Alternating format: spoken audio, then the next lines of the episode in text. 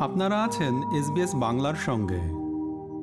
ভিক্টোরিয়ার সংগঠন বাংলা সাহিত্য সংসদের আমন্ত্রণে মেলবোর্নে ঘুরে গেলেন বাংলাদেশের নন্দিত কথা সাহিত্যিক শাহিন আক্তার। তার সাথে পরিচিত হতে ও আড্ডায় যোগ দিতে মেলবোর্নের পশ্চিমের শহরতলি টার্নিটের স্থানীয় লাইব্রেরিতে গত পঁচিশ জুন শনিবারে একত্রিত হয়েছিলেন এই শহরের অনেক সাহিত্যানুরাগী বাংলাভাষী মানুষ।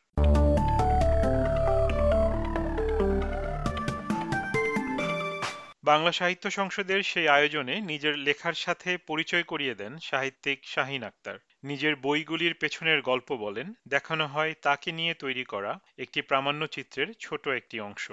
অনুষ্ঠান সঞ্চালকের দায়িত্বে ছিলেন জিয়াউন নাহার বিথি, আর বাংলা সাহিত্য সংসদের পক্ষ থেকে লেখককে সহায়তা করেন লুৎফর রহমান খান। অনুষ্ঠানের শুরুতেই বক্তব্য রাখেন বাংলা সাহিত্য সংসদের সভাপতি প্রতীশ বন্দ্যোপাধ্যায়। তিনি জানান, প্রায় একুশ বছর ধরে সংগঠনটি বাংলা ভাষার সাহিত্যিকদের নিয়ে এ ধরনের আয়োজন করে আসছে। সুনীল গঙ্গোপাধ্যায়কে নিয়ে দু সালে মেলবোর্নে দশটা সাহিত্যপ্রেমী দম্পতির উদ্যোগে বাংলা সাহিত্য সংসদ তৈরি হয়। সেই যে প্রথম আমাদের গ্যাদারিং হলো, তাতে আমরা দেখলাম যে এই সাহিত্যিকদের সঙ্গে আমাদের যে সময়টা কাটলো, এতই সুন্দর ছিল যে আমরা ভেবেছিলাম যে এটাকে একটা স্থায়ী রূপ দেওয়া। সেই থেকে আমাদের বাংলা সাহিত্য সংসদ তৈরি হলো। ইনকর্পোরেটেড বডি এবং আমাদের এই একটা বিশেষত্ব আছে যে এই যে দশটা দম্পতি এসে জড়ো হয়েছিল, তার মধ্যে অর্ধেক ছিলেন পশ্চিমবাংলার আর বাকি অর্ধেক ছিলেন বাংলাদেশি। আর এই একুশ বছরে অনেক সদস্য আমাদের বদলে গেছেন নতুন এসছেন, কিন্তু হচ্ছে সেই কলেবরটা এখনও আছে। তারপরেই বক্তব্য রেখেছেন মেলবোর্নবাসী লেখক লুনা রুশদি। শাহিন আক্তারকে পরিচয় করিয়ে দিতে গিয়ে তিনি বলেন, আসলে একজন লেখককে তার পাঠকের সাথে অন্য কেউ পরিচয় করিয়ে দিতে পারে না। লেখার মাধ্যমেই এই পরিচয় ঘটে থাকে। প্রথমত, বাংলা সাহিত্য যারা পড়েন, বাংলাদেশের লেখালেখির প্রতি যাদের আগ্রহ আছে, তারা অবশ্যই শাহিন আপার নাম শুনেছেন, লেখা পড়েছেন। সেখানে নতুন করে বলার আমার কিছু নাই। একজন লেখককে তার পাঠকদের কাছে আসলে অন্য কেউ পরিচয় করিয়ে দিতে পারে না। একটা লেখা যতজন পড়েন যতবার পড়েন, লেখাটারও তত রকমই সংস্করণ হতে থাকে। প্রতিটা পাঠই একটা একান্ত যাত্রা। লেখকের লেখা কীভাবে তার পাঠকের মন স্পর্শ করে চিন্তায় ছায়া ফেলে, কীভাবে নিজের ভাবনাগুলোকে যাচাই করতে, প্রশ্ন করতে উৎসাহিত করে, তার মধ্যে লেখকের পরিচয় লুকিয়ে থাকে। তিনি লেখকের শৈশবের কিছু ঘটনাও তুলে ধরেন। ছোটবেলা থেকেই বাড়িতে সাহিত্য অনুকূল পরিবেশ ছিল। প্রচুর বই ছিল বাড়িতে। শাহিন আপার ভাষায় তার মা ছিলেন বইয়ের পোকা তার বড় দুই ভাই, ছোট মামা এবং মেজ খালা বদরুন্নেসা লেখালেখি করতেন। শাহিন আপার ভাষায় তাদের দেখা দেখি তিনিও লিখতে শুরু করেন। তবে নিজের লেখা সম্পর্কে বেশ কুণ্ঠিত থাকতেন। তখনও ভাবেন নাই, নিজের লেখক হবেন এবং লেখকদেরকে অনেক দূরের মানুষ বলে মনে হতো। নিজের লেখা কাউকে দেখাতেও চাইতেন না। বাড়ির লোকদের লেখা পড়ে শোনানোর সময় ভান করতেন অন্য কোনো নাম না জানা গরিব এই অনুষ্ঠানে আরও শুভেচ্ছা বক্তব্য রাখেন পাঞ্জেরি প্রকাশনীর প্রকাশক কামরুল হাসান শায়ক তার মতে, শাহিন আক্তার সর্বপ্রথম মানুষের কাছে পৌঁছে যান নিজের উপন্যাস তালাশ দিয়ে, যেখানে যুদ্ধ শেষে বীরাঙ্গনাদের অসহায়ত্বের কথা বলা হয়েছে। তিনি সর্বপ্রথম যে উপন্যাসটির মাধ্যমে তুমুল আলোড়ন তুললেন বাংলা সাহিত্যে, সেটি মূলত তালাশ। সেই প্রজেক্টে কাজ করতে যেই শাহিন আক্তার তুমুলভাবে আলোড়িত হয় এবং সেই গল্প, আমাদের বীরঙ্গনাদের গল্প, যেখানে একাত্তরের বিজয়ের সদৌর বাংলাদেশ উল্লাস হইতে নাচছে সেখানে আমাদের বীরঙ্গনারা কোথায় যাবেন, বাংকার ভেঙে বেরিয়ে এসে তার আশ্রয় খুঁজে বেড়াচ্ছেন। তার বাবার বাড়িতে আশ্রয় নেই, মায়ের কাছে আশ্রয় নেই, স্বামীর কাছে আশ্রয় নেই।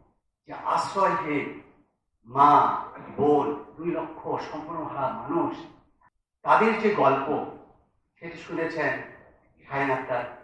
শুভেচ্ছা বক্তব্যের পরে কথা শুরু করেন আমন্ত্রিত লেখক শাহিন আক্তার। নিজের লেখার কথা বলতে গিয়ে জানালেন আড়াই দশকের সাহিত্য জীবনে ছয়টি উপন্যাস প্রকাশিত হয়েছে তার, আর বেশ কয়েকটি ছোট গল্পের বই। তো বিগত তিন দশকে আমার সাহিত্যকর্ম বলতে গেলে যেটা হচ্ছে ছটি উপন্যাস, পাঁচ ছটা ছোট গল্পের বই, কিছু গদ্য রচনা আর দুটি সম্পাদিত সাহিত্য সংকলন। আর ঢাকার পাশাপাশি কলকাতা থেকেও কয়েকটি বই প্রকাশিত হয়েছে। ইংরেজিতে অনুবাদ হয়ে বেরিয়েছে দুটি উপন্যাস আর কয়েকটি ছোট গল্প।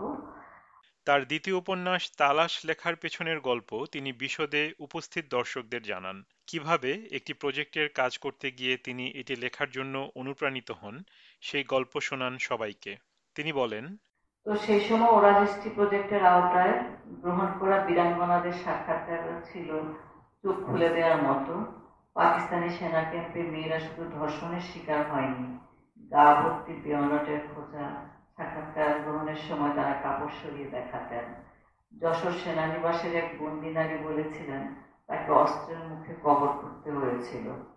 আরও সব অকথ্য নির্যাতন। তিনি বলছিলেন, এসব ভাবলে এখনও শরীর অবশ হয়ে আসে। রাতে ঘুম হয় না।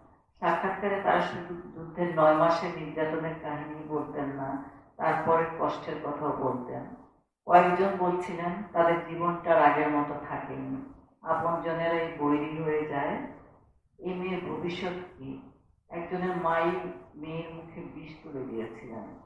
চেনা জানা পুরুষেরা উত্তপ্ত করত, গায়ে বিয়ের ঘটক আসলে পাড়া পড়শিরা সব বলে দিত।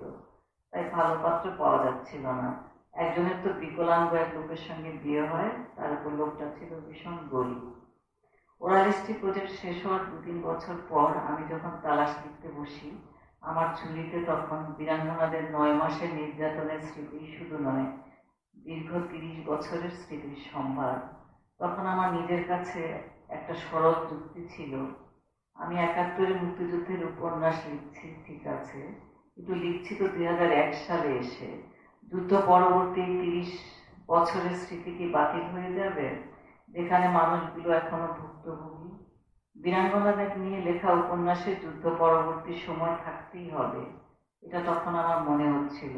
কারণ ধর্ষিত নারীর নিপীড়ন যুদ্ধকালে সীমাবদ্ধ থাকে না। নিজের সর্বশেষ লেখা উপন্যাস একশো এক রাতের গল্প। এটি তিনি লিখেছেন ঢাকার হোলি আর্টিজান রেস্তোরাঁয় হামলার ঘটনা অবলম্বন করে।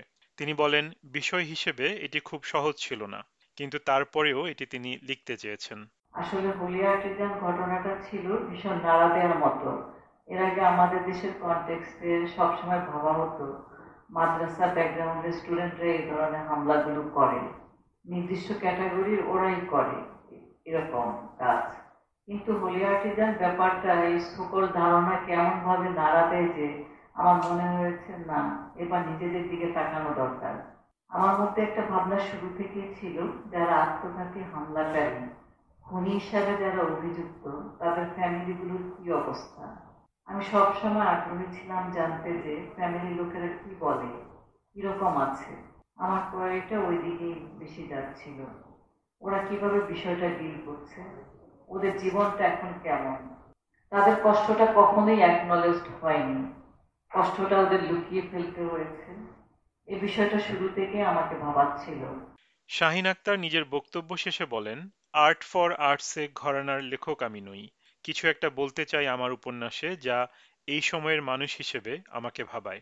অনুষ্ঠানের শেষ পর্বে দর্শক শ্রোতাদের কাছে প্রশ্ন আহ্বান করা হয় শাহিন আক্তারের জন্য। সেখানে বুদ্ধিদীপ্ত মত বিনিময় ঘটে লেখকের সাথে পাঠকদের।